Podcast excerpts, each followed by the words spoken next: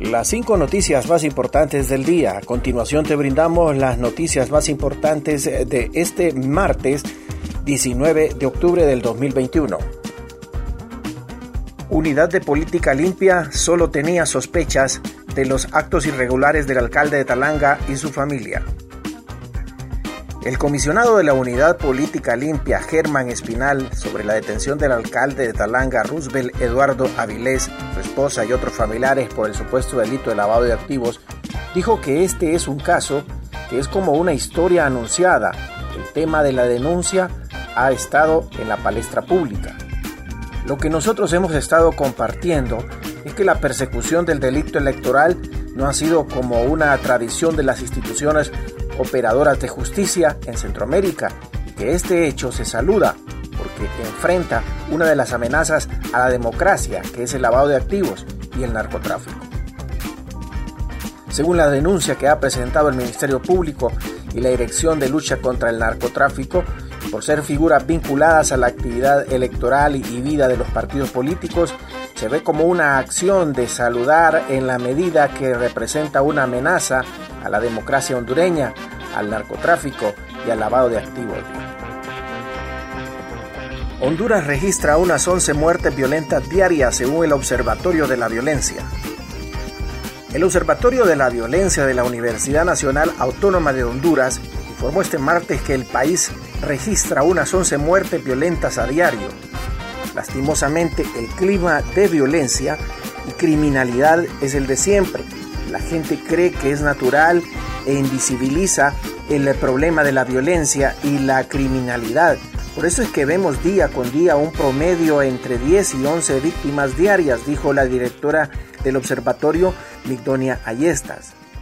La especialista indicó que hay días que se registran hasta 25 muertes y que la cifra es lamentable porque siempre estamos diciendo que bajó la violencia, que el clima de criminalidad ha disminuido. La evidencia científica demuestra lo contrario. Este año ya van más de 2.900 muertes violentas hasta la fecha, en promedio 11 casos diarios, y esto se evidencia en crímenes de alto impacto, detalló. Continuamos con las noticias en las 5 noticias del día. Manuel Zelaya a Uribe: no recibimos nunca ni un solo centavo del comandante Hugo Chávez. El expresidente de Honduras y coordinador del Partido Libertad y Refundación Libre, Manuel Zelaya Rosales, respondió en las últimas horas a las acusaciones divulgadas por el exmandatario de Colombia, Álvaro Uribe, sobre una financiación del gobierno venezolano. Zelaya aseguró que no recibimos nunca ni un solo centavo del comandante Hugo Chávez Frías. El 100% de los fondos legales de Petrocaribe y el ALBA fueron dilapidados en los bolsillos privados de los amigos de Uribe. El golpismo, aseguró.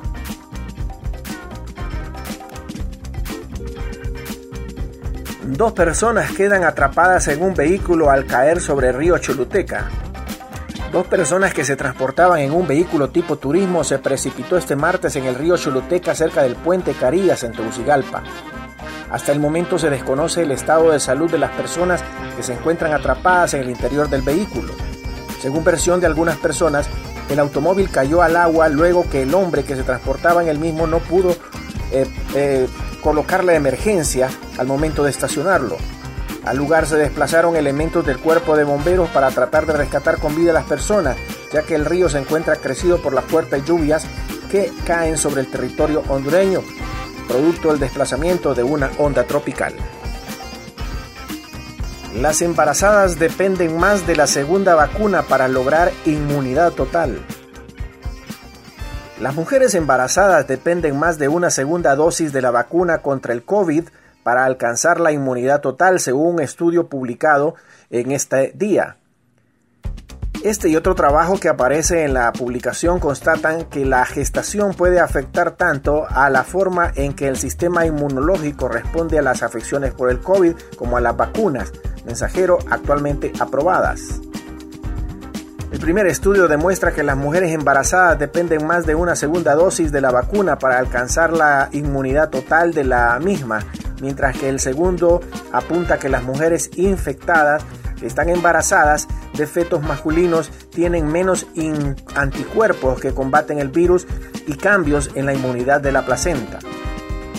Los resultados de ambas investigaciones ayudan a entender cómo afecta el embarazo a la inmunidad frente al SARS-CoV-2, un tema importante como estudiado, según resume la revista, que señala que podrían servir para informar sobre futuras estrategias de la vacunación para las madres embarazadas.